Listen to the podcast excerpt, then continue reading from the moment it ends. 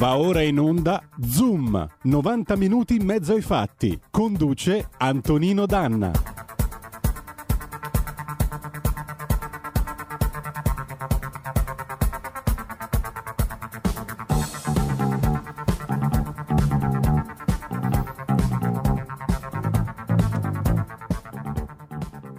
Antonino, a te la linea. Amiche e amici miei e non dell'avventura, buongiorno. Siete sulle magiche, magiche, magiche onde di RPL. Questo è Zoom, 90 minuti in mezzo ai fatti. E io sono Antonino Danna al microfono. Buongiorno a tutti. Oggi è la puntata del venerdì. Permettetemi di salutare eh, sulla plancia a comando della regia il nostro Giulio Cesare Carnelli, condottiero delle magiche onde di RPL insieme con eh, il nostro Federico, il Meneghino Volante. Allora, oggi abbiamo una puntata del venerdì che va in onda direttamente dalla Camera dei Deputati perché sia Lorenzo Viviani che eh, l'onorevole Paolo Formentini sono entrambi eh, nell'emiciclo, si sta lavorando, si sta votando, si sta protestando. Tra poco cominciamo con Zoom Green, insomma il clima è quello che potevano descrivere i Tramps nel 1976, Disco Inferno e andiamo dai.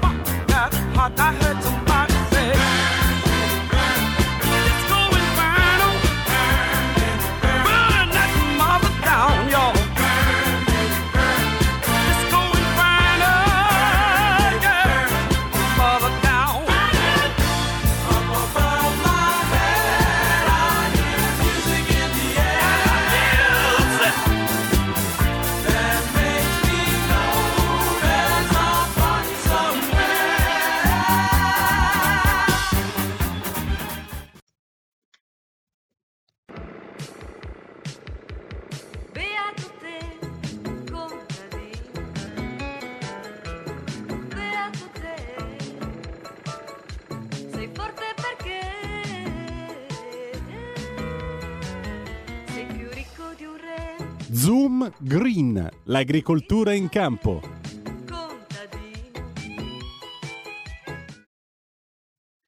E ci, coll- e ci colleghiamo con eh, la disco inferno più concitata d'Italia in questo momento. Non possiamo mostrarvela perché è proibito fare delle riprese, ma siamo in diretta telefonica con l'onorevole Lorenzo Viviani della Lega in quel della Camera. Lorenzo, buongiorno. Qui Parlamento. Buongiorno Antonino, buongiorno a tutti i radioascoltatori di RPL. Sì, siamo in collegamento dalla Camera, di solito ci sentiamo eh, dal Motopesca a Savonarola, questo venerdì è un venerdì sempre in combattimento, ieri come tanti ascoltatori sapranno abbiamo addirittura interrotto i lavori d'aula dopo la fantomatica diretta del Premier Conte che annuncia il DCPM e il futuro del paese tramite il decreto Facebook. Vorrei far capire, ora magari tutti lo sapranno e sono sicuro che lo sapranno tutti i nostri ascoltatori, ma per chi non lo sapesse, Palazzo Chigi è a pochi metri dalla Camera dei Deputati. Quindi noi eravamo a parlare di di sicurezza, di fare un, facciamo un dibattito legato a tutti i temi, come parleremo oggi, anche dell'insicurezza, del sfruttamento del lavoro che deriva dalla clandestinità, dalle nostre proposte invece per sopperire ai problemi del lavoro agricolo che abbiamo proposto nei nostri ordini del giorno, nei nostri emendamenti che sono stati rifiutati da questa maggioranza. No, in tutto questo il nostro, il nostro Premier a pochi metri di distanza parlava al Paese, quindi non abbiamo accettato questa, questo, questo disprezzo eh, dimostrato dal Premier verso le istituzioni, verso la casa del popolo. Realmente ha fatto bene il nostro eh, capogruppo Molinari, poi mi taccio Antonino così magari insomma, andremo, parleremo magari in temi agricoli e vedremo di come fare il focus della trasmissione, però ha detto bene, il, eh, ieri ha dimostrato di essere un realmente, eh, ha dimostrato, si è sembrato un, un clima reale del peggior Pinochet, della peggior dittatura, dove il leader massimo si rivolge al popolo in reti unificate con una stampa, fammi dire, senza nulla togliere del giornalismo, prona con domande programmate, senza venire nella casa del popolo, che è il Parlamento, a riferire sul futuro dell'Italia. Sì, c'è anche un altro fatto da dire, eh, che mi permetto di aggiungere alle acute osservazioni, alle puntute osservazioni che hai fatto tu. Eh, ieri in Italia sono morti 993 nostri connazionali. Io non ho sentito, almeno non credo l'abbia. Puoi correggermi se sbaglio, potete correggermi se sbaglio. Io non ho sentito il presidente del Consiglio dire qualcosa in merito. Ha anzi detto che eh, le misure funzionavano, i contagi stavano scendendo, andava tutto bene, Madama la Marchesa. Vi informo vi informo che i morti a oggi in questo paese sono 58.000 e spicci. Per la cronaca, Agrigento fa 58.000 abitanti. È come se in un anno fosse sparita Agrigento. Dite voi. Assolutamente, assolutamente, assolutamente Antonino. Fra parentesi è partito anche un attacco verso le opposizioni. Capite, capite bene che, che, è qualcosa di, di, di assurdo eh, vedere questa attività extraparlamentare, cioè a pochi metri di distanza avevamo un Premier che offendeva, dava delle delucidazioni, quindi noi, capisci bene, anche il disagio da parlamentare, cioè noi dovevamo collegarci con il telefonino per sapere il futuro del paese, noi rappresentanti del popolo, cioè qualcosa di vergognoso, inaccettabile, per quello che ieri siamo trascesi e fatemi dire anche in barba alle, alle regole, agli assembramenti che purtroppo eh, necessarie ma che eh, è anche un'arma utilizzata sapientemente per limitare tutti i tipi di manifestazione, perché anche ieri sera tanti hanno detto eh, ma eravate assembrati, eravate, eravate tutti insieme, avete dimostrato... Sì, abbiamo cercato di stare distanti e di evitare il contatto, ma ci sono dei momenti dove la libertà e la democrazia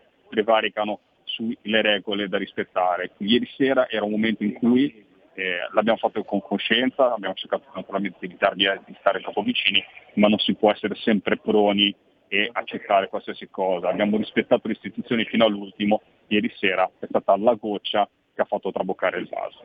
Comunque sia, eh, abbiamo... dimmi, dimmi, scusami Antonino. No, no, vai avanti, vai avanti. Comunque sia... No, comunque sia, no, abbiamo portato avanti in queste ore, in questi giorni, tante istanze, tante istanze, abbiamo parlato del decreto sicurezza, abbiamo eh, documentato tutta la nostra attività parlamentare, abbiamo cercato di portare i nostri argomenti eh, su un decreto che chiamiamo sicurezza, decreto clandestini, eh, questa voglia di smontare in questo momento, fra parentesi, in cui è del tutto anacronistico, perché guardate, la cosa che mi ha pesato di più a stare in aula non è stare in aula,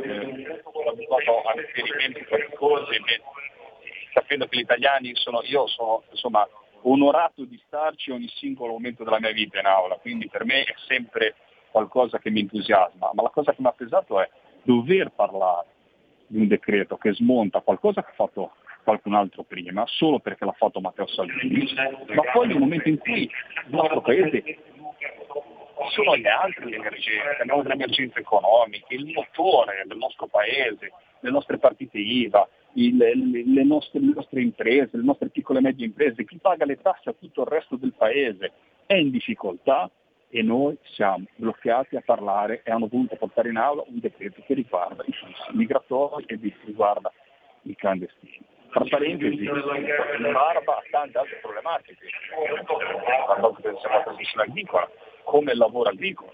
Noi l'avevamo già subita sul mondo agricolo questa questa strumentalizzazione dell'immigrazione, perché ci avevano detto che serviva manodopera per i nostri campi ed era vero, comunque la pandemia aveva dimostrato che c'erano dei problemi per la raccolta della frutta e per tanti altri tipi di settore che erano in difficoltà nel reperirla, ma noi avevamo dato delle proposte, le proposte che non è che arrivavano da Marte, arrivavano dalle associazioni di categoria delle agricoltori, cioè quella dei voucher agricoli, di rendere il plastico lavoro. Guardate che durante questa pandemia tanti italiani si sono avvicinati al mondo agricolo, tanti italiani hanno voluto abbracciare questo tipo di lavoro, tanti italiani, pensionati, persone che volevano incrementare il loro reddito, studenti, ragazzi che non vogliono stare sul divano ad aspettare il reddito di cittadinanza ma ci vogliono rimboccare le mani.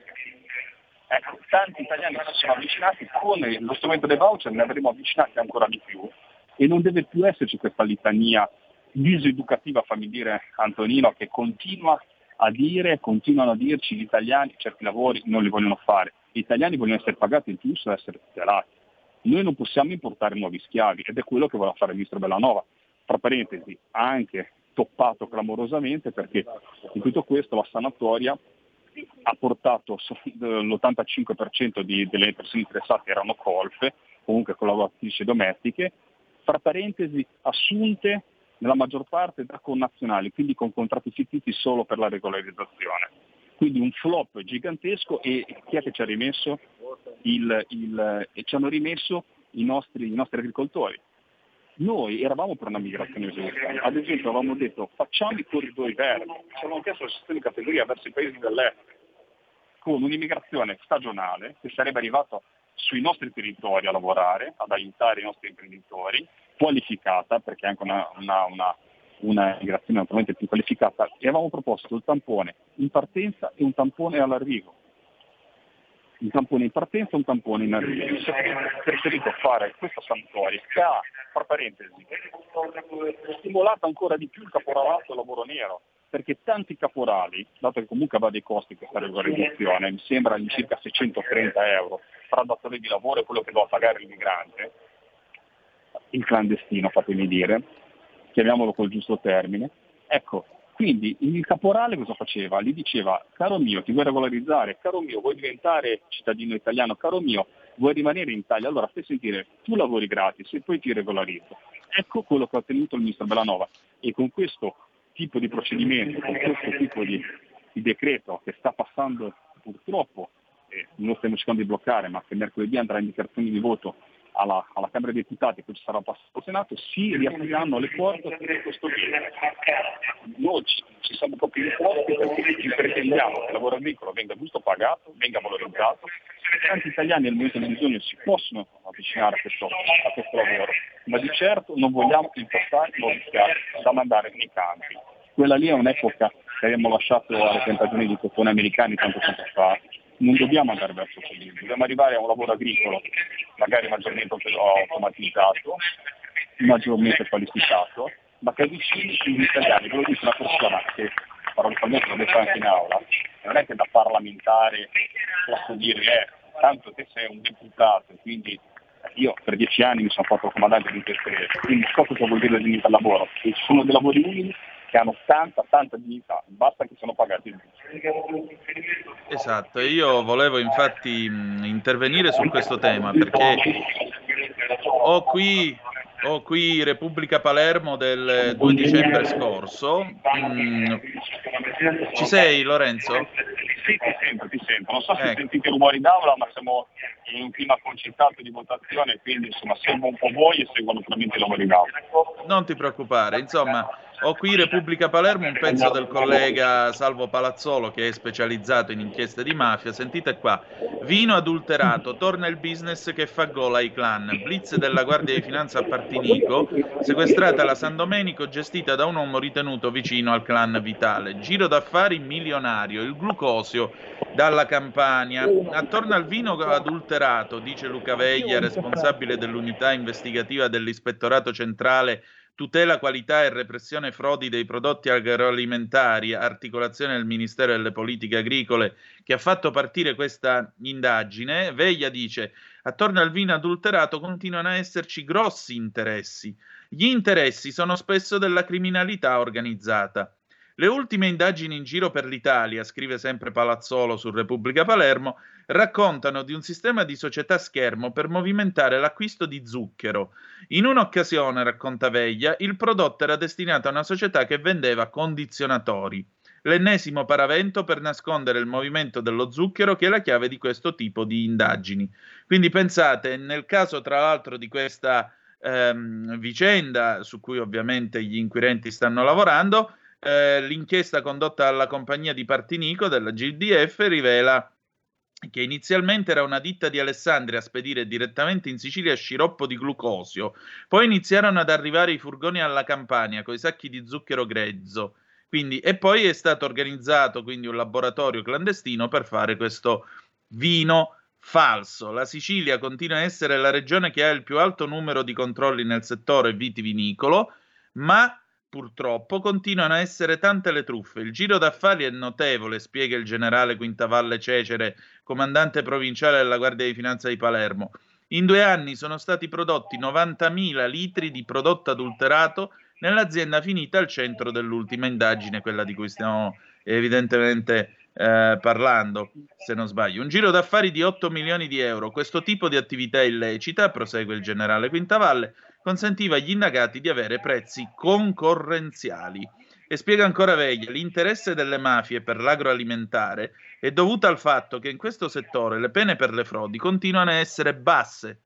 Gli investigatori usano un esempio efficace. I registi delle truffe guadagnano come se lavorassero con la droga, ma rischiano molto meno. Adesso all'esame del Parlamento c'è una legge per innalzare le pene. Questo per dire che magari anziché occuparsi dei decreti di Salvini, forse il Parlamento si poteva occupare di qualcosa che oltre a essere illegale e rischioso per la salute, evidentemente eh, non aiuta il Made in Italy che dovremmo esportare all'estero. O mi sbaglio, Lorenzo? Assolutamente ragione. Prima di tutto ti faccio questa sottolineatura. È passato in commissione circa tre settimane fa il, il, disegno di legge che riguarda il reato delle mafie e i reati alimentari. Tra parentesi, hanno velocizzato un ciclo di edizioni e quando parli di queste cose Antonino è molto, molto, molto difficile eh, perché travarichi fra la Commissione Giustizia che fa dei regolamenti naturalmente eh, basati sul codice penale, dall'altra parte il mondo dell'agroalimentare. Quindi è difficile a volte capire se c'è uno sbaglio, come l'esempio di Briola, se lo ricordi, ne abbiamo parlato qualche, qualche tempo fa, del, della, sì. del ragazzo che pesca il pesce, perché poi siamo qui in Italia, no? che manda in, in, ai lavori socialmente utili un ragazzo perché pesca il pesce, il pesce dentro ha delle percentuali di mercurio che non c'entra niente naturalmente ma sta col pescatore, quei ragazzi lì si fanno socialmente utili. Poi passano sotto gamba magari dei reati agroalimentari ben più gravi dove c'è veramente il gioco, dove c'è veramente la, la, la volontà di truffare il consumatore. E quindi naturalmente il passaggio deve essere fatto in commissione molto bene perché bisogna colpire e vi dico in maniera dura perché chi eh, fa dei, tipi di reati io li considero forse uno dei peggiori, uno dei peggiori perché eh, sul cibo non si scherza, il cibo è quello di cui siamo costituiti e di quello eh, noi viviamo di quello che mangiamo, siamo quello che mangiamo e quindi è veramente importante colpire chi vuole fare del volo, colpire chi vuole lucrare su questo però naturalmente hanno velocizzato la qualsiasi anno parlamentare per portarlo in aula e adesso siamo bloccati, tra parentesi, poi ci sarà la legge di bilancio, quindi questo disegno di legge andrà per le calende greche, io penso che lo vedremo forse a gennaio, Rendetevi conto, queste sono le priorità del Parlamento italiano, dovrebbe essere una priorità del Parlamento italiano, invece parliamo sempre del decreto clandestino. Ti dirò di ecco. più, eh, quando sul, sul tema del Made in Italy, anche lì hai colpito veramente nel segno queste cose, perché dovrebbero essere ancora più eh, messe alla berlina, colpite in maniera attenta da noi italiani? Perché noi abbiamo la qualità noi non abbiamo magari i numeri quantitativi, ma abbiamo la qualità e la qualità deve essere protetta. Per quello che è importante riuscire a colpire l'agromafia, riuscire a colpire chi eh, specula col nome dell'Italia, anche a livello italiano tanti purtroppo imprenditori che cadono in questa, in questa, in questa, in questa, in questa, in questa attività crimi, criminogena, criminosa che eh, dà un duro colpo a tutto il settore. E ricordiamoci che il settore del vino è uscito da uno dei più grandi scandali, il vino al, al metanolo. Al metanolo degli al, anni Ottanta, no, me lo ricordo. 80, che, che, che, poi naturalmente cosa ha creato? Ha creato il, l'eccellenza del vino, ha creato eh, le più grandi, eh, il fatto di passare da un vino magari in contadino a un vino controllato, a di controllo, alle note, alle, alle biocimie, quindi si è riusciti realmente a a, a creare qualcosa di buono, un sistema che forse è di punta nei controlli a livello italiano. Certo. Quindi, abbiamo ecco, una telefonata, quindi, scusami un attimo, abbiamo una telefonata, pronto? Chi è là?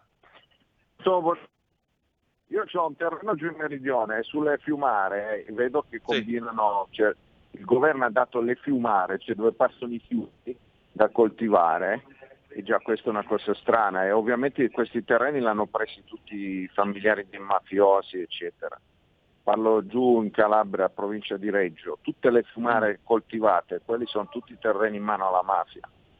E perché? Perché se, se, non fossero in mano alla mafia li avrebbero presi i confinanti, i terreni confinanti, invece non, si, non siamo riusciti, noi che avevamo un terreno confinante, non siamo riusciti a prenderlo pre, le, e lì coltivano e fanno di tutto e di più, cioè, eh, usano il G4 che sarebbe giberellico, quello che si può usare in Spagna che è vietato in Italia, eh, usano i diserbanti per addolcire, cioè li, li, spruzzano, poi non rispettano i limiti di tempo, eh, non fanno passare i giorni minimo e hanno scoperto che addolciscono un po' la roba, diciamo, appena, li, appena trattano il terreno con i diserbanti. Eh, mantengono, e poi mm, usano, diciamo, immergono le, i prodotti nei, nelle sostanze, cioè quelle sostanze che vengono spruzzate, loro poi li immergono dentro per, eh, perché aumenta la, la, vegetazione del prodotto, ce lo fa ingrossare anche dopo che è stato raccolto, cioè fanno di tutto e di più. Ecco, in questo speriamo l'intervento della magistratura eh, al più presto perché chiaramente ne va della salute di tutti. Io devo fare un momento di pausa, torniamo subito. Il futuro appartiene a chi fa squadra. Le radio italiane si uniscono per giocare la partita da protagoniste. Nasce l'app Radio Player Italia. 140 stazioni in una sola rete. Scegli la tua preferita e ascolta il suono perfetto del digitale. Gratis, senza registrazione, senza interruzioni, compatibile con tutti i device. Le notizie, la compagnia, la musica scelta da chi la ama, la conosce e la vive. Scarica Radio Player Italia. Il futuro batte con la radio nel cuore. Anche RPL è disponibile su Radio Player Italia.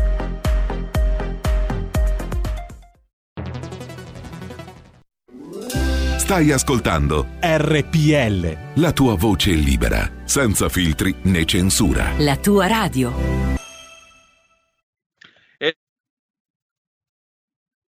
Rieccoci, questo è sempre Zoom, 90 minuti in mezzo ai fatti. Antonino Danna al microfono insieme con Lorenzo Viviani in diretta alla Camera.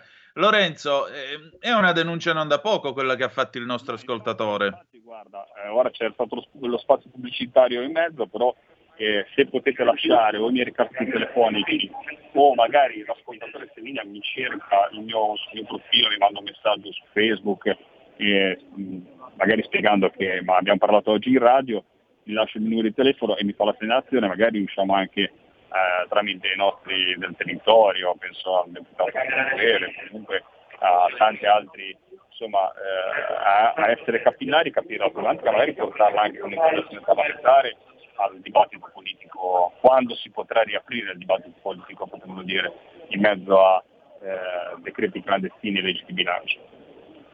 Ecco, allora 0266203529, caro ascoltatore che ci hai eh, già contattato, puoi telefonare eh, di nuovo, lascia il tuo numero di telefono alla regia in modo tale che poi lo passiamo all'onorevole Viviani, il quale si metterà in contatto con te. Oppure, se vuoi, vai su radiorpl.it, eh, cerca alla voce conduttori il mio faccione, c'è eh, naturalmente eh, la mail, mandami una mail che io poi la giro all'onorevole Viviani in modo tale che così vediamo di attivare la macchina della politica e spero ovviamente che la magistratura possa intervenire quanto prima anche perché ripeto, qui oltre a una questione di salute di tutti quanti c'è anche una questione di legalità. Tra l'altro nella provincia di Reggio Calabria eh, io vorrei ricordare che si era eh, fatto un intervento di bonifica legale in materia, io ricordo le iniziative di Don Giancarlo Bregantini che era allora,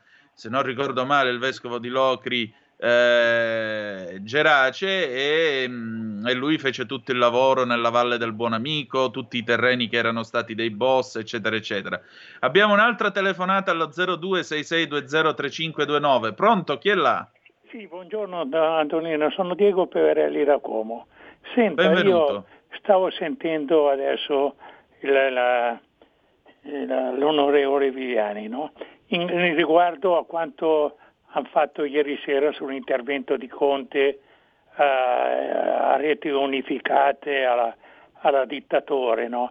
Io mi chiedo se questo fosse successo qualche anno fa, ai tempi dei fratelli Paetta, io non so se lei se li ricorda, io sì perché purtroppo sono anziano, ai tempi dei fratelli Paetta, cosa sarebbe successo alla Camera?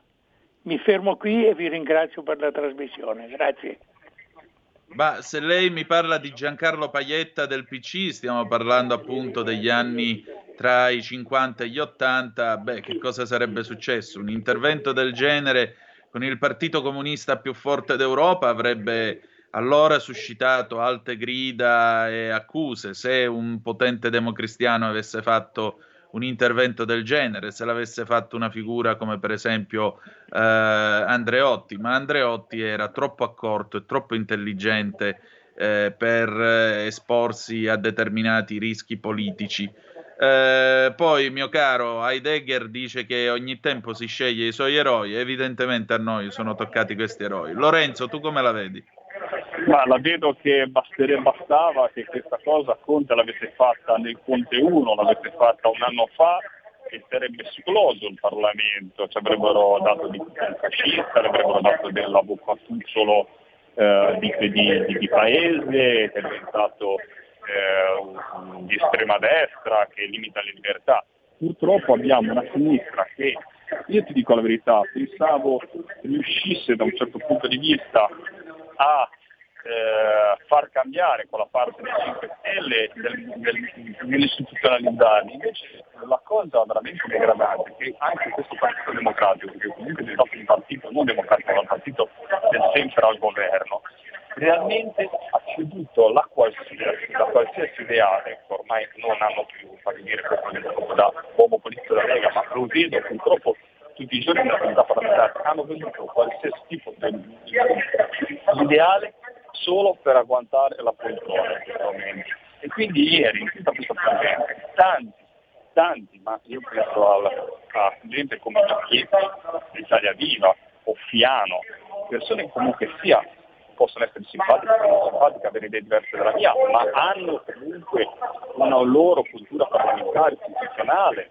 hanno, hanno partecipato a governi diversi, hanno avuto tre legislature, ecco, eh, li ho visti veramente spaesati, sbigottiti, eh, quasi, quasi del fatto di dover digerire qualcosa. Ecco, io penso che un uomo libero purtroppo debba essere libero fino in fondo e queste cose non possono essere permesse né da maggioranza né opposizione, cioè la poltrona non può avere questo posto, non possiamo metterci la libera e purtroppo adesso in questo momento la maggioranza e anche le teste pensanti di questa maggioranza magari hanno completamente ideali diversi dai nostri, eh, visioni dell'Italia diverse dalle nostre, si stanno mettendo la libertà del Parlamento e dei cittadini sotto i piedi. Condivido, condivido. Senti, abbiamo ancora 3-4 minuti massimo. Io so che tu ti sei sbattuto molto perché domani a mezzogiorno che cosa succederà e per chi? Domani a mezzogiorno tutte le marinerie italiane da Ventimiglia Trieste passando da Mazzara, Porto Imperio, eh, con navigazione eh, costa a costa, tutte le marinerie, tutti i pescherecci italiani, anche imbarcazioni non, per, non pescherecci, quindi le marinerie che avranno i il trasporto marittimo, faranno sentire la loro voce facendo suonare le trombe delle imbarcazioni per un minuto. Porteremo alta la voce dei nostri, il, l'urlo, fatemi dire ormai di dolore, di sconforto, di scoramento, eh, la nostra rabbia a Roma, in Libia, faremo sentire la voce delle marinerie perché realmente sono ormai 95 giorni in cui i nostri colleghi, 18 pescatori, 18 portonotti internazionali, ma altrettanti marinai che comunque lavoravano ed erano, insomma, facevano parte della marina di Mazzar, sono sequestrati in Libia. Quindi è l'appello che rilancio anche dalle, dalle onde di RPL come quello di partecipare ovviamente magari non so quanti pescaroni spettatori faranno ascolto, però di quelli che si trovano naturalmente distanze di sicurezza, che si trovano in lontananza del mare, potranno portare il loro contributo facendosi una passeggiata dove si può, dove è permesso, sulla banchina e alle mezzogiorno di domani sentiranno la grande voce dei pescatori, tutte le sirene delle imbarcazioni suoneranno per incontrarci. Ecco, è un invito che io voglio, voglio, ripetere, voglio estendere a tutti e ciascuno di voi, perché eh, in questa radio, grazie a Lorenzo e per quel poco di contributo che cerchiamo di dare con questa trasmissione, eh, lo sapete, abbiamo dato voce più volte alle mogli e alle figlie di questi marittimi che, ripeto, sono usciti in mare semplicemente per andare a guadagnarsi pane. Non sono andati, non avevano intenzione di andarsi infilare in una questione internazionale, non avevano intenzione di finire certo nelle mani del generale Haftar. Resta il fatto che dopo 90 giorni eh, queste donne hanno dovuto lasciare, dopo un lungo periodo di presidio molto difficile, voi lo sapete, lo avete anche visto nella radiovisione perché Lorenzo ha fatto anche delle video dirette via Skype collegandosi con noi eh, facendo parlare appunto eh, la signora Cristina, la madre di un altro pescatore, 74 anni a dormire in tenda in piazza Montecitorio.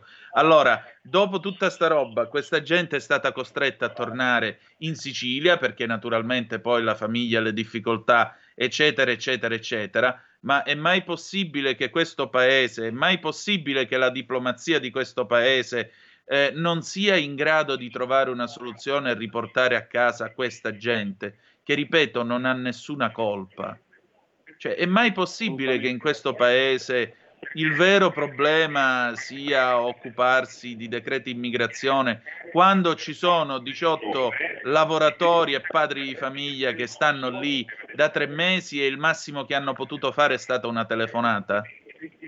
Assolutamente sì, Antonino tra parentesi abbiamo sentito veramente le istituzioni lontane, perché eh, come partiti politici ci siamo mossi, per dire la verità anche qualche partito di, eh, di opposizione, diamo atto anche del Presidente della Commissione Esteri Cassino che ha fatto comunque degli interventi anche sul fronte diplomatico, ma il Ministero degli Esteri addirittura si è permesso la scorsa settimana di dire è noi l'avevamo detto che non si bisognava andare in quelle acque, l'abbiamo detto, poi ne parlerei magari meglio con deve fare un po' perché fra pesca e politica estera, ma un ministro degli esteri che accetta questa cosa, che accetta che quelle, quelle, acque vengano considerate a 38 miglia dalle coste libiche, acque libiche, è una vergogna. È una vergogna ed è anche estremamente ignorante perché non sono acque libiche, sono una zona economica esclusiva considerata in maniera unilaterale dalla Libia come acque da loro eh, sfruttabili dal punto di vista della pesca e altre azioni economiche che si possono effettuare in quelle acque, solo dalla Libia, solo dalla Libia. E la Farnesina ammette di giustificare, cioè, poi detta da un ministro vuol dire che giustifica il comportamento di, da, del generale Assad. Questa è stata una vergogna immane del ministro Di Maio. Sì, soprattutto tu non puoi scaricare ogni volta la responsabilità o comunque il tuo incarico su qualcun altro dicendo eh, vabbè la colpa è vostra perché siete andati a pescare là. Questa è una dichiarazione di impotenza politica, se mi posso permettere. Assolutamente sì, eh, risposte poi dagli altri vertici come il capo dello Stato dal Vaticano sono state veramente eh, debolissime, fatemi dire perché non c'è stato comunque un intervento tecnico, una richiesta anche non mi permetto naturalmente, eh, non è il mio ruolo di criticare o di parlare male del Papa, però un Papa pregheremo sottovoce, pregheremo chiaro, perché far pregare piano una cosa del genere? Questa è una cosa che noi vogliamo portare a spazzagola, io voglio, io pretendo, ma lo devono pretendere tutti gli italiani, lo dimostreremo l'Italia del mare si ferma, hashtag che portiamo a casa, pretendiamo che questi ragazzi, queste persone si facciano il Natale a casa con i loro familiari, con tutte le limitazioni del 10 pm, ma che se lo facciano in Italia con i loro esatto. familiari. Quindi devono tornare esatto. a casa immediatamente. Grazie Antonino, grazie a voi, vi saluto perché i pini d'aula mi stanno Grazie, a venerdì prossimo Lorenzo, ciao. Allora, noi riprendiamo la linea e lo sapete, ormai è tradizione, ogni volta in cui noi parliamo dei nostri marittimi mandiamo... Qui ecco, Parlamento. Abbiamo... A posto. Noi ogni volta in cui riprendiamo la linea e dopo aver parlato dei nostri marittimi, sapete che abbiamo una canzone che per noi è la canzone del ricordo, soprattutto di chi è ingiustamente detenuto. E allora, dal 1971, i Pooh con Pensiero.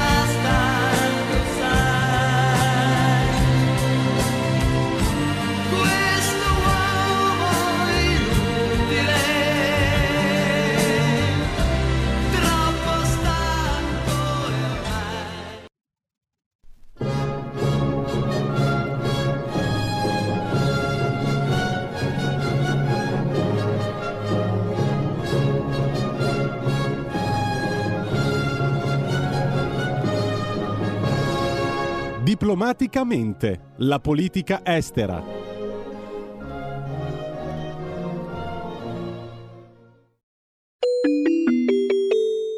Qui Parlamento. E rieccoci, rieccoci qua, sempre Zoom, 90 minuti in mezzo ai fatti, Antonino Danna al microfono, in vostra compagnia dovrebbe esserci con noi il vicepresidente della Commissione Esteri della Camera Paolo Formentini, sempre della Lega, per un brevissimo con, eh, collegamento perché anche lui è in aula non lontano dal nostro Lorenzo Viviani. Pa- onorevole, c'è? Ci sono, proprio seduto qui vicino a Lorenzo. Siamo, Ehi, benvenuto, buongiorno. Allora, io non porto più, non, non porto via oltre 5-6 minuti, vista la situazione. Eh, che cosa, qualche considerazione su questi benedetti decreti su cui in questo momento il Parlamento è impegnato e poi diamo uno sguardo all'estero. Mi pare che a Hong Kong le cose siano ancora abbastanza bollenti o sbaglio? Sempre peggio ad Hong Kong, ma sempre peggio anche in Italia perché come ho detto nel mio intervento la sinistra italiana i 5 Stelle che prima avevano votato e poi adesso si sono rimangiati le norme per la sicurezza degli italiani per fermare l'invasione, ecco proprio questi eh, membri della maggioranza di governo non si riescono a interrogare co- su cosa sia il fenomeno migratorio. Non ascoltano, non leggono, non approfondiscono le parole di Papa Giovanni Paolo II, di Papa Benedetto XVI e del cardinale Robert Sara, cardinale guineano che ha detto con forza che non bisogna far sì che l'immigrazione sia favorita perché questo oltre a incrementare le morti nel Sahel, nel Mediterraneo, svuota i paesi africani delle energie migliori, di quei giovani, giovani magari preparati, laureati, che sono essenziali per lo sviluppo di quei paesi e che invece partendo li impoveriscono ulteriormente. Il cardinale Sara ha anche detto che è contrario all'esegesi cristiana l'esaltare la migrazione come parte del messaggio cristiano. Sono parole forti, ha anche parlato di migrazioni come fenomeno che favorisce una nuova schiavitù sono parole sulle quali dobbiamo riflettere, poco lette in Italia ma importantissime. Ecco, il mio invito all'Aula è stato quello di riflettere sulle parole del Cardinale Sara di riflettere sì, poi... su queste parole e di riflettere sull'arretramento geopolitico senza pari del nostro paese dal Mediterraneo al Corno d'Africa, perché proprio anche a causa di questo arretramento giovani africani lasciano le proprie case, rischiano la vita e si dirigono verso nord. Perché dico questo? Perché dal Corno d'Africa, dove l'Italia era storicamente presente, lo abbiamo detto in tante trasmissioni, alla Libia l'Italia non c'è più, c'è sempre meno e questo fa sì che il contributo importante di mediazione e di aiuto alla crescita, allo sviluppo dato dal nostro paese venga meno e non potendo appunto avere un futuro nella terra in cui sono nati questi giovani, partono, ma noi in aula in tanti interventi abbiamo ribadito appunto il messaggio di due papi, del Cardinal Sara, che prima del diritto ad emigrare va affermato con forza il diritto a vivere nella terra in cui si è nati. Questo è cristianesimo secondo noi, questa è umanità, non, non incitare a partire i giovani perché questo in tanti casi vuol dire anche far finta di non vedere che la gente muore durante una migrazione. Migrazione che non è un fenomeno da, eh, descritto in aula e sono parole testuali come epopea delle migrazioni, noi non accettiamo questa definizione, anzi secondo noi è vergognosa le migrazioni sono un momento doloroso, il momento dello sradicamento, il momento in cui tante famiglie si distruggono e tanta gente muore. Esatto, tra l'altro io volevo precisare una piccola cosa. Ehm, affermare il diritto a vivere sulla propria terra non è che lo dice la Lega, eh, la Lega, lo dice il catechismo della Chiesa Cattolica, basta leggerlo. È scritto nel catechismo né più e né meno, è una cosa normalissima e poi dopo in subordine c'è l'immigrazione che però non è un'epopea appunto perché io non credo che eh, pagare uno scafista il quale eh, mette a repentaglio la vita di tanti innocenti e mantenere un business molto fiorente sia qualcosa eh, di epico. Credo che non ci sia niente di epico in tutto questo. O mi sbaglio, onorevole? Assolutamente, sono pienamente d'accordo, non c'è nulla di etico, non c'è nulla di etico nell'esaltare le migrazioni. Anzi, però purtroppo la sinistra continua a propagandare questo messaggio che muoversi, lasciare la propria terra è un qualcosa di positivo. Ha cercato di farlo a livello globale con un documento che abbiamo fieramente combattuto quando eravamo al governo, il Global Compact on Migration, documento che vedeva le migrazioni come fenomeno positivo. Ecco, questa è la grande differenza tra la Lega e il PD noi non vediamo le migrazioni come fenomeno positivo, soprattutto migrazioni di massa incontrollate e illegali. Diverso è dire quando cambierà la situazione economica se davvero le nostre aziende avranno bisogno di manodopera qualificata con tutt'altro sistema più volte proposto dalla Lega di eh, reclutamento di manodopera anche tramite le ambasciate qualificata secondo le necessità del nostro mercato, ecco, ma quando e se per fortuna cambierà la situazione economica e gli italiani torneranno ad avere un lavoro, allora potremo pensare a questo, non certo adesso, perché la vergogna nella vergogna è che si sia ceduto alla Boldrini e alle idee folli propagandate appunto da lei sempre si sia ceduto in un momento in cui invece noi dovremmo, dovremmo occuparci delle imprese che chiudono, dei nostri commercianti che abbassano per sempre la serranda e della gente che ormai davvero si trova senza nulla da mangiare e magari per strada. Ecco, abbiamo una telefonata. Pronto? Chi è là? Pronto? Sono... mi chiamo Noemi, sono di Milano. Buongiorno. Buongiorno Antonino. Senta, ci sono tre cose da cambiare per tirare in piedi l'Italia. Prima di tutto cambiare il governo e con il suo presidente del Colle, oltre che quello che c'è in uh, Palazzo Chigi. E poi cambiare il Papa, mandare in pensione Francesco e far ritornare un Papa che, che sia Papa come gli altri. E questo si manda in pensione. Il Papa va in pensione ma non in Italia, in Argentina.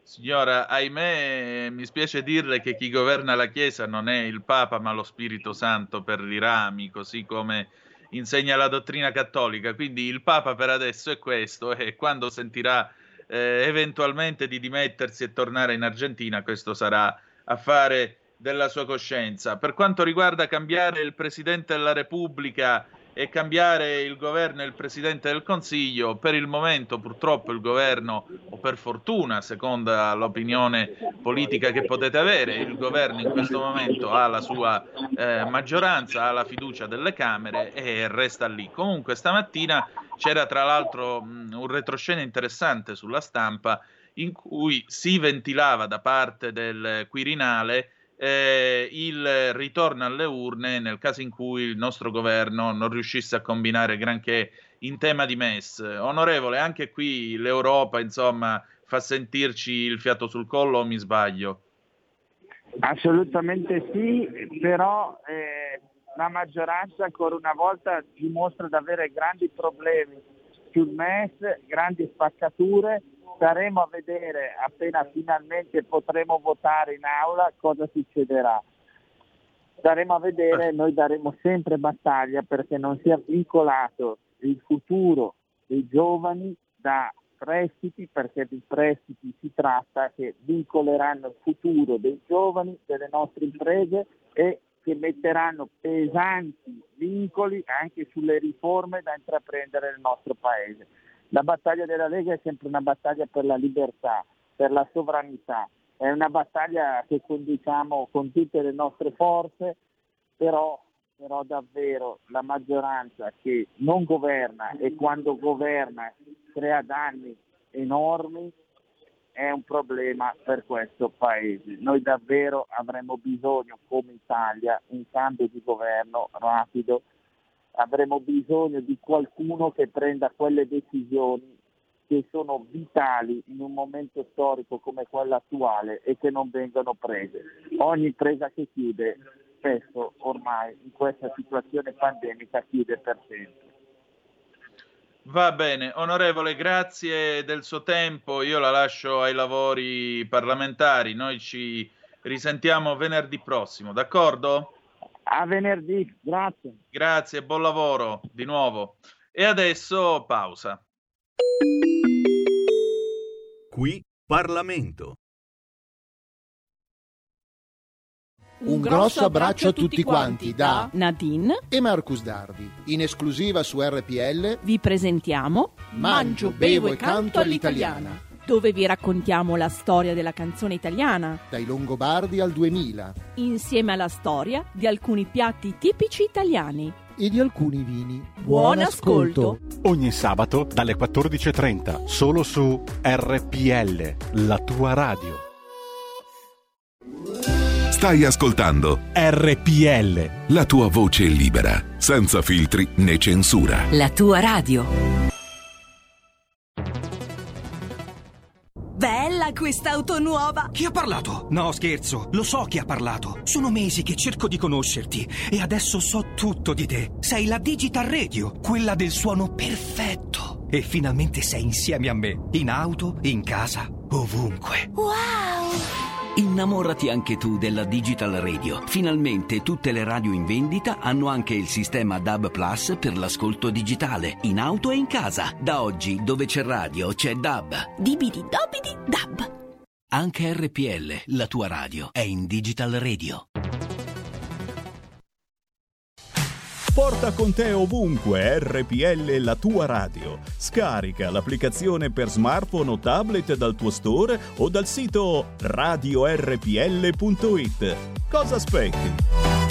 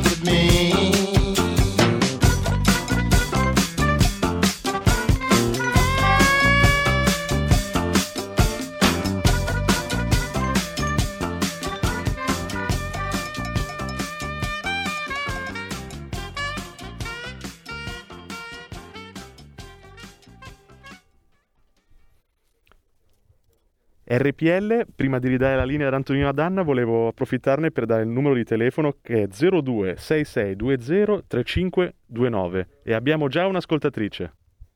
Oh, allora facciamola entrare subito in linea. Pronto chi è là?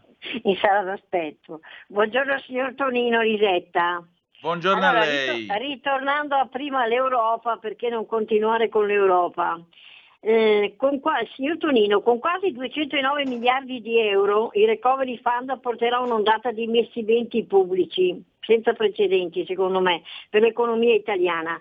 L'altro giorno è stata a Milano la signora Ursula von der Leyen che ha mm. colto l'occasione del suo intervento per l'inaugurazione dell'anno accademico dell'Università Bocconi, mi sembra, no? Di aver letto così. È vero? Sì, quando ha detto Milan è un gran Milan. Sì, a parte quello. allora, secondo me è un'occasione unica per l'Italia per riprendere in mano il proprio futuro.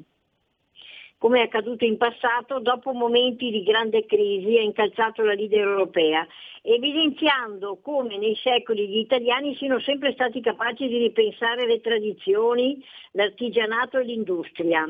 Ecco, solo varando quelle giuste l'Italia potrà garantire che eh, Next eh, Generation, mi sembra che si chiami così EU, risponda alle aspettative dei cittadini, a partire da un'accelerazione del sistema giudiziario e della pubblica amministrazione. Tutto sta a quel governo che abbiamo, che non sta facendo nulla. Eh, Vi saluto, Lisetta, tra l'altro, mi scusi, dica, dica.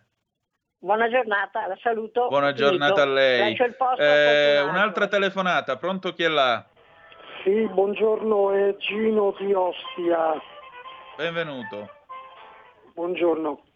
Nulla, volevo mh, mm, riprendere il discorso sui nostri marittimi sequestrati a Tribo, a, da Aftarla, nella Cirenaica. Sì. Volevo, ecco, mh, mm, intanto quello che io mi domando, ma il nostro Presidente della Repubblica, appunto interrogativo, non parla mai, non dice nulla.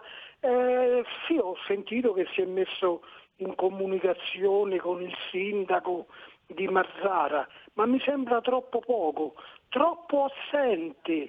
Ma da che cosa è preso questo Presidente? Io non riesco proprio a, a, a decifrarlo come personaggio veramente è un punto interrogativo. Questo è il primo. Il secondo è il ministro degli esteri. Ma il ministro degli esteri, l'ex, eh, cosa possiamo pretendere dall'ex venditore di bibite al San Paolo? Non ha capacità, non ha eh, dialettica, non sa neanche eh, come approcciarsi con con gli altri diplomatici stranieri. Lui vorrebbe risolverla per via diplomatica, ma che cosa risolve per via diplomatica? Poi un altro, un, un altro punto, la nostra Marina. La nostra Marina perché non è più presente in quelle acque come lo era prima ai tempi, ai tempi di Berlusconi?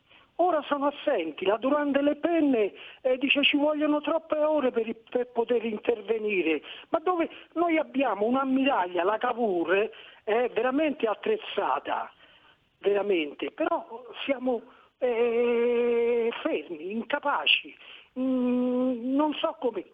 Secondo me questi nostri marittimi, finché non libereranno i quattro libici incarcerati che, che ci sono qua in Italia e, e che, che, hanno, fatto, hanno pro, prodotto la morte di centinaia uh, di immigrati nella, nella, stiva di una nave, finché non libereranno questi quattro, nonostante che sono stati condannati, questi non restituiranno nulla.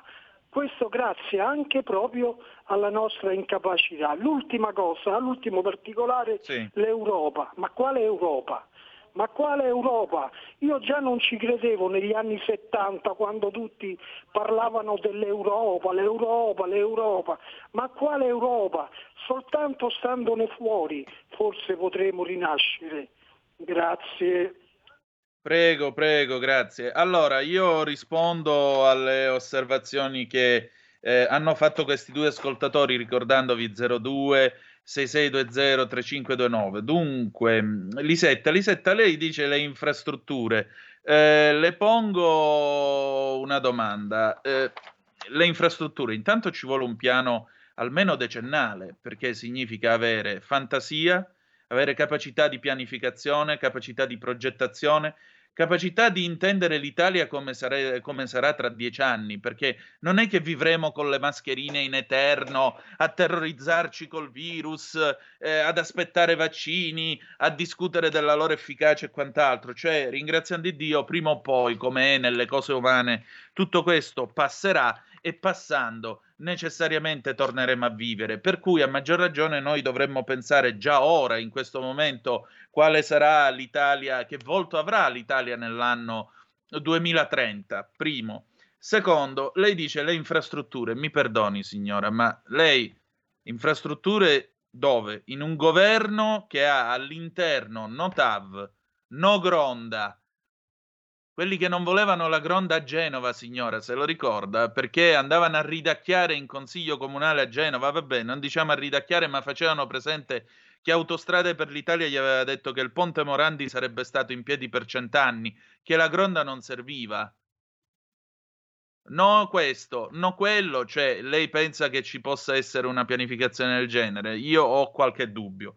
Eh, Gino da Ostia sui marittimi, che cosa ha fatto Mattarella? Me lo chiedo anch'io e mi chiedo fino a che punto un presidente possa essere uomo di moral suasion eh, nei confronti della politica e fino a che punto invece egli non debba comparire in televisione, chiamare a sé il popolo, usare quel potere di esternazione che specialmente da Sandro Pertini in poi noi abbiamo avuto eh, e abbiamo visto usare da parte di almeno due o tre presidenti, ricordo Pertini, Cossiga con le picconate e certamente mm, eh, Napolitano. Lei dice chi è il ministro degli esteri? Io posso dirle chi era uno dei predecessori di questo ministro degli esteri.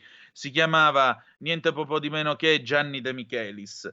Poi ancora, eh, lei mi dice la Marina Militare. La Marina Militare non ha colpe. La Marina Militare sono militari e prendono ordini da chi gli dà eh, determinati obiettivi, che è la politica. Quindi lei può dire eh, la Durand la Pen, la Cavour, ma per me ci possono mandare anche il Trieste mh, mm, che stanno allestendo adesso alla Spezia. Non è questo il punto, è che lo strumento militare necessariamente risponde a logiche politiche e a movimenti diplomatici nello scacchiere Mediterraneo, movimenti che sono in capo al titolare attuale della Farnesina. E allora abbiamo altre due telefonate, pronto chi è là? Pronto, chiamo Mimo, chiamo da Genova. Buongiorno. Eh, mi accodo all'analisi e al discorso che ha fatto il signore da Ostia e volevo mm. aggiungere che mi auguro che la Lega Nord faccia fortemente la campagna per far ritornare la, la leva militare obbligatoria perché noi italiani abbiamo il diritto e il dovere di proteggere il nostro territorio, perché questa cosa de, che ha detto come mai, che, ma, è perché fa parte tutte delle cose che noi abbiamo ceduto all'impero dell'Unione Europea. E loro fanno quello che vogliono, sono loro che gestiscono tutto qua ormai. Bisogna che gli italiani si svegliano e se lo mettono in testa queste cose qua se vogliamo essere un paese libero e autonomo bisogna assolutamente andare contro questa, questa Unione Europea, qui, questo impero qui, che ci sono anche inquinatori, delinquenti, dove possono, danno regalano soldi a, a guerrafondaio Erdogan, ma se ne rendono conto. Per non parlare qua ora che diceva prima, eh, la gronda di Genova. E poi questa incoscienza qua, perché se facevano la gronda potevano benissimo aggiustarlo il ponte Morandi.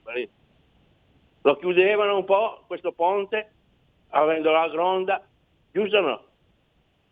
Sì, per carità, questo è giusto, però vede, lei parla dell'Europa e nell'Europa si esercita anche un peso e un'attività diplomatica che, come vede, ricade sempre in testa al ministro degli esteri e al titolare attuale di Palazzo Chigi, che come tale dovrebbe dare qualche eh, qualche indicazione, anche perché il titolare di Palazzo Chigi, vorrei ricordarvi, eh, qualche giorno fa, anzi qualche settimana fa, c'è stata una riunione a livello europeo per discutere di Covid. C'era Macron, c'era la Merkel, c'erano tutti quanti, ma guarda caso non hanno invitato il presidente del paese nel quale abbiamo visto i camion che uscivano con le bare da Bergamo e nel quale abbiamo avuto fior di morti. Quindi anche questo dovrebbe lasciarci pensare in merito al nostro peso internazionale, alla nostra statura internazionale. Vi ricordo che l'Italia è il terzo contribuente dell'Unione Europea e, ripeto, a me Farage fa molto ridere su tante cose, però Farage quando se n'è andato dall'Europarlamento ha detto una cosa intelligente. L'Italia non è la Grecia, se vuole non si fa bullizzare. Altre due telefonate, pronto chi è là? Eh, sono Albino, provincia di Torino, buongiorno. Buongiorno a te.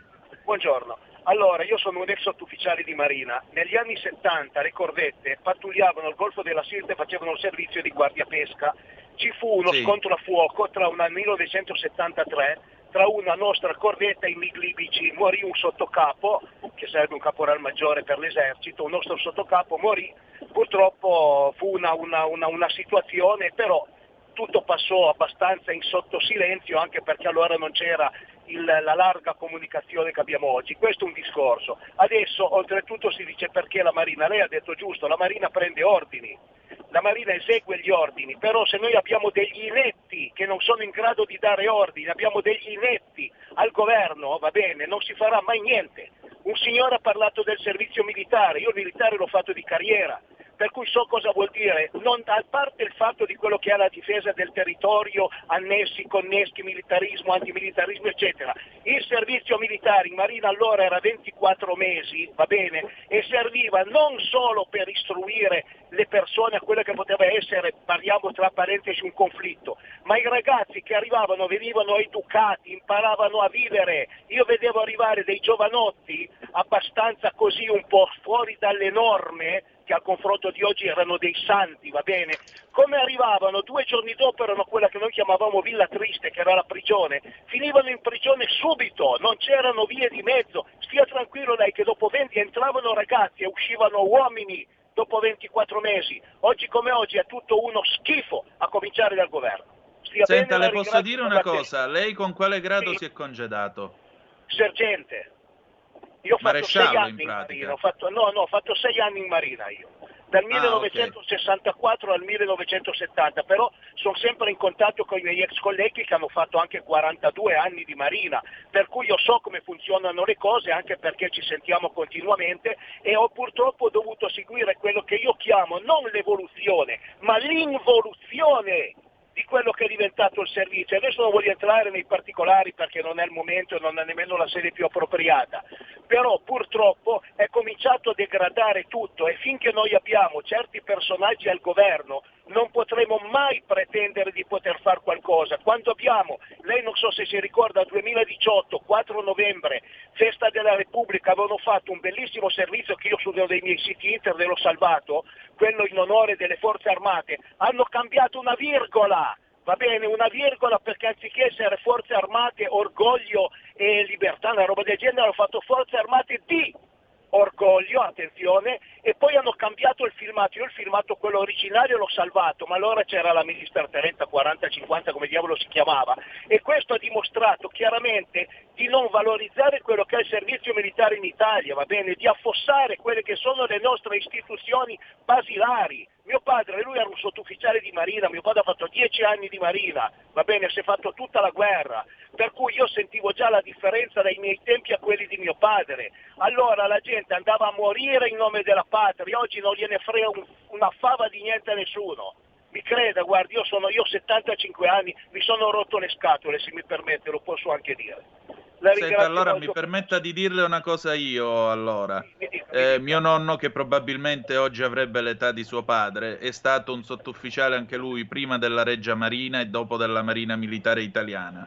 Allora, se permette, eh, con tutto il rispetto per le forze armate italiane, ma naturalmente mi permettete, vorrei salutare in lei tutti i sottufficiali, gli ufficiali e i marinai che prestano servizio per questo paese e tutti i ragazzi in divisa che per le strade di questo paese all'estero rappresentano la dignità del tricolore. Grazie per aver chiamato.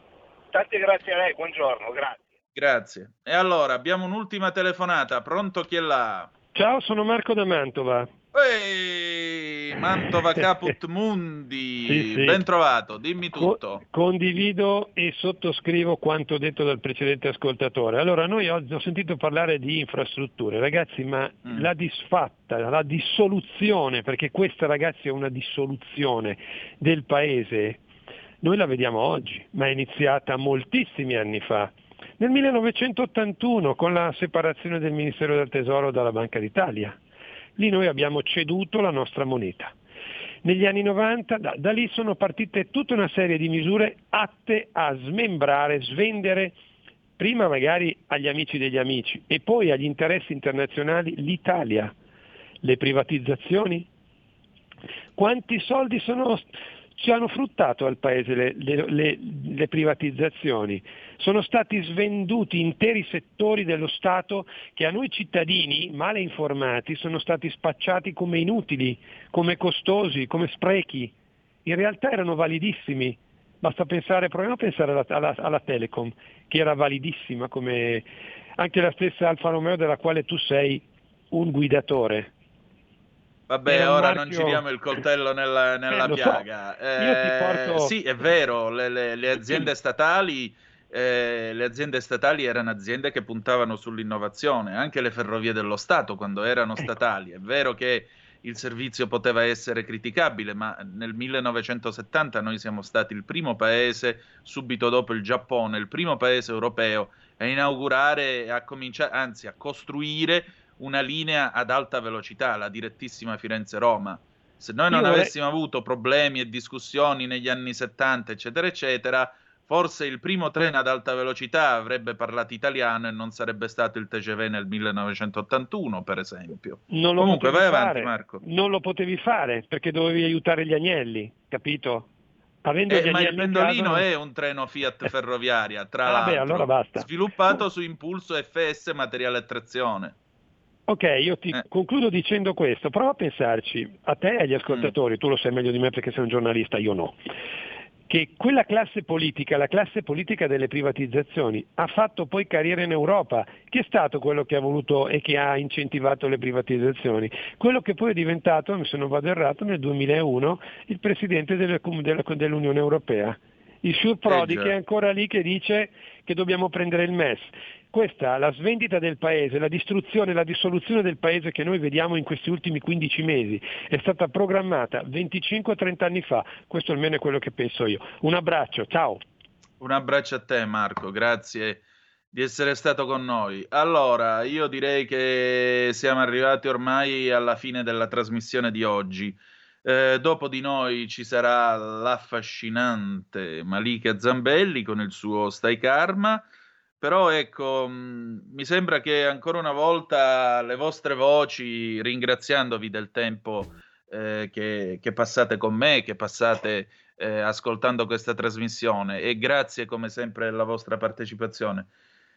Le vostre voci sono voci estremamente deluse. C'è un'Italia, l'Italia di seconda classe, l'Italia che, di cui non parla mai nessuno, l'Italia eh, che forse non entra nemmeno nei sondaggi che certe televisioni ci rimandano tutti i giorni, ma in realtà l'Italia vera, l'Italia che si regge su chi fa parte, permettetemi di usare questa espressione, noi siamo il coro della tragedia greca. Nella tragedia greca ci sono i protagonisti davanti sul palco e poi c'è il coro dietro, che è la coscienza collettiva che commenta, interviene, ma non diventa mai apparentemente protagonista. Ecco, io preferisco ascoltare le voci del coro, le voci del coro della tragedia greca, preferisco ascoltare l'Italia di seconda classe, che è quella più vera, quella che viaggia in seconda classe, specialmente la notte, eh, da una parte all'altra di questo paese. Quello è il vero volto dell'Italia con quello che si attende. E noi stiamo arrivati in fondo alla fine di quest'anno abbastanza delusi, abbastanza a terra, sento molta delusione, molta non dico rabbia perché la rabbia viene ai cani, però diciamo così, sento che siete scontenti, assai, assai scontenti. E proprio per questo noi abbiamo bisogno di una politica che anziché percepire l'incazzatura, anziché fare dell'incazzatura lo strumento per andare a spingere bottoni dentro un'aula, noi abbiamo bisogno di una politica che percepisce l'incazzatura e pensa alle soluzioni per far passare l'incazzatura e rimettere questo paese di nuovo in marcia. Perché questo è un grande paese, anche se non ha rispetto di se stesso, anche se gli italiani non hanno coscienza di quello che è questo paese del contributo che ha dato al mondo. E allora, a maggior ragione, insomma, l'augurio che vi faccio questo venerdì è che tutti quanti si vada verso un tempo migliore, perché penso che ce lo meritiamo e penso che abbiamo pagato quest'anno tutti individualmente, chi più chi meno, un prezzo che in altri tempi non avremmo nemmeno immaginato di poter pagare. E allora, noi chiudiamo questa trasmissione, domattina c'è il garage dell'Alfista, se volete essere dei nostri, altrimenti ci risentiamo lunedì alle 10.35, parleremo di Nagorno-Karabakh con la professoressa Antonia Arslan, ci sarà anche Giulio Cainarca. Chi dire di più, passate un buon weekend, una Santa Domenica in grazia di Dio, noi ci ritroviamo lunedì, eh, The Best is yet to come, il meglio deve ancora venire. La canzone d'amore con cui ci lasciamo è Janis Joplin, To Love Somebody del 1969. Per amare qualcuno, The Way I Love You, nel modo in cui io ti amo. Vi ha parlato Antonino Danna. Buongiorno.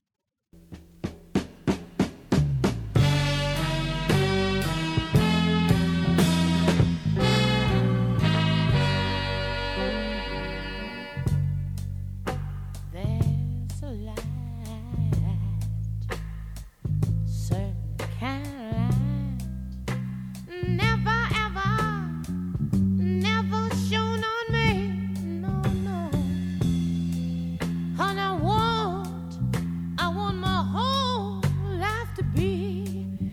Live with you, babe, That's what I want. Oh, was to be living, loving you. There's a way.